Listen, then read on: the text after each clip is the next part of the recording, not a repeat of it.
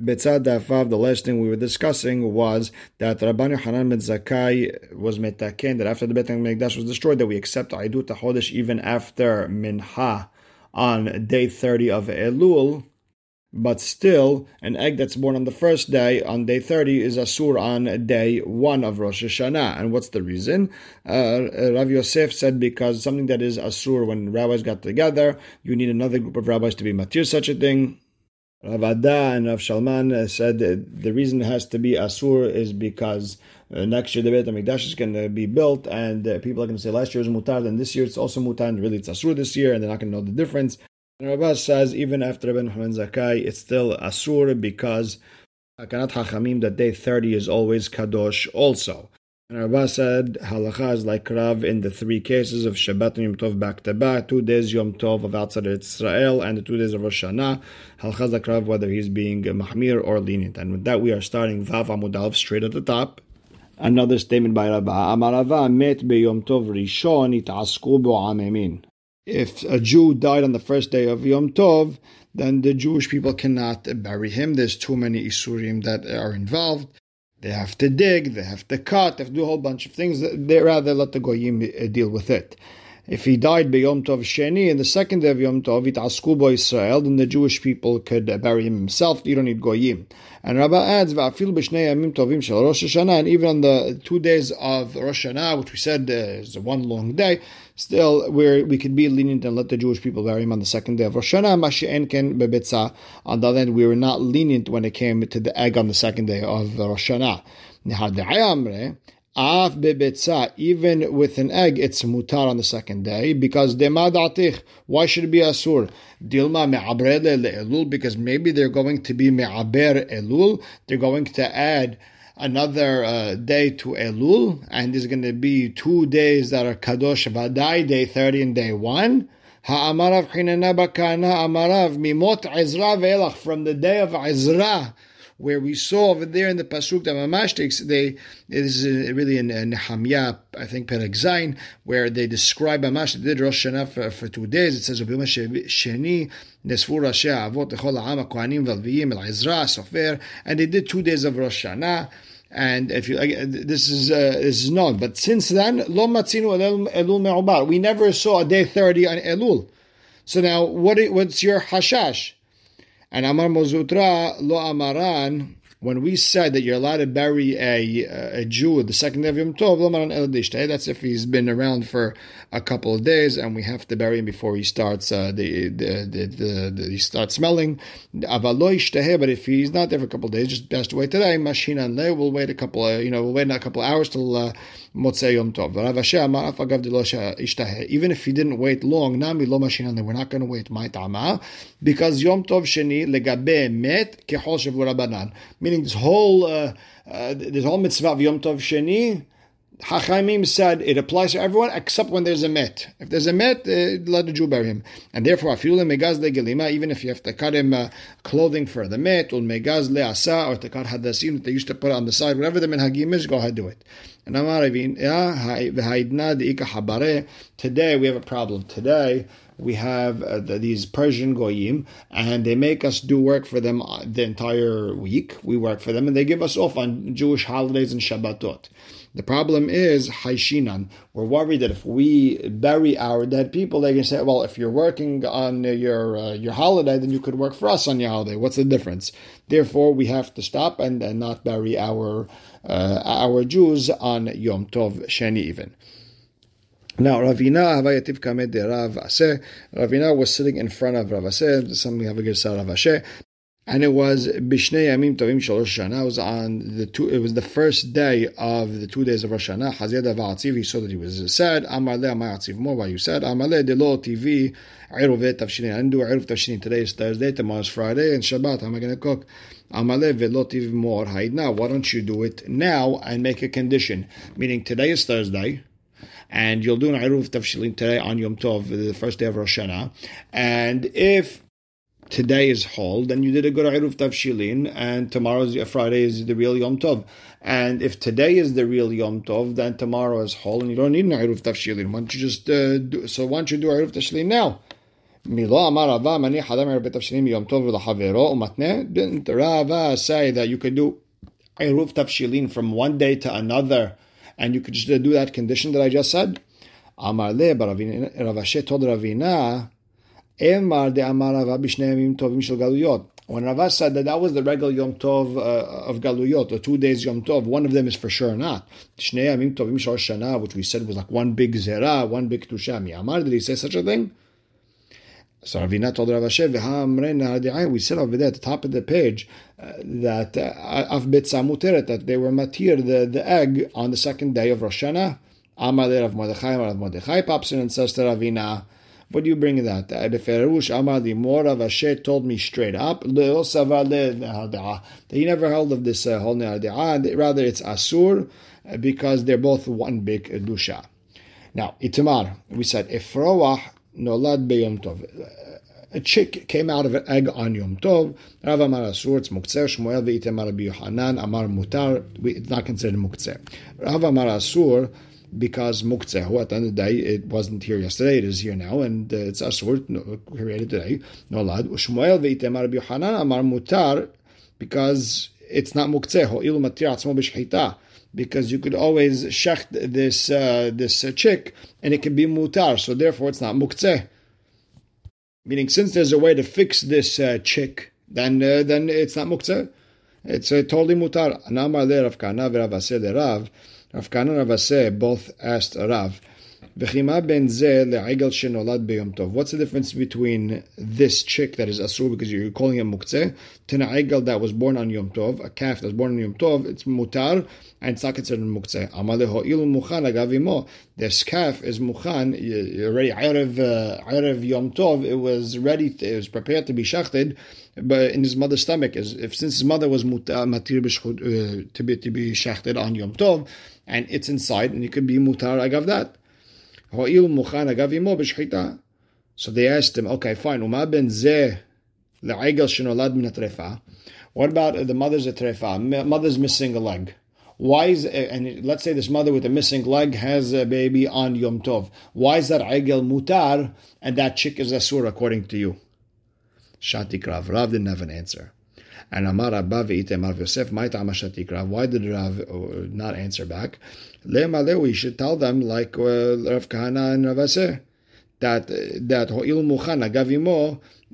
Since the mother's a trefa, you could always give it a klavim. If the mother dies, you could give it to dogs, and therefore, since it's ra'ui to give this aigel inside to its uh, to the klavim, it's also mutar for a person to shacht it, and it's not muktzeh. Amar Abaye, the problem is hashra muchan le'adam lo muchan leklavim. What's muchan, what's what's human food is not animal food. You could cut pumpkins in front of an animal and nevela in front of the dogs. Rabbi Yehuda Omer Im Lo Nevela Shabbat Asura. If it wasn't a Nevela already, didn't die already from Erev Shabbat, it's Asur. Why? The fish Min It is not prepared from Erev Shabbat for dogs, rather it was human food, and therefore you see like Abaye, that something that is animal food, it's considered a muktzeh for animals. However, Mukhan the Klavim, Ave Mukhan the Adam what uh, what a dog would eat is still what a human being would eat. Meaning, if it's edible for a human being then a human being has in his brain, I want to eat it. And that's why Rav was quiet. Meaning, the back and forth between Abaye and Rabbah is that according to Abaye, if is something that is meant for human food is muktzeh for animals, then for sure there's this concept of muktzeh for animal food. And that's why Rav was quiet. So now Amale Rabbah tells Abaye that's not a proof. In Mukhan Adam Lo Mukhan Laklavim, we could always say what's meant for human beings is not meant for dogs because demai hazel leinish. What's meant for human beings to eat, lo le le klavim. He doesn't throw it to the dogs. Therefore, it's muktzeh to dogs. However, mukhan leklavim ve mukhan le'adam. What's meant for animal food, it's meant for people food.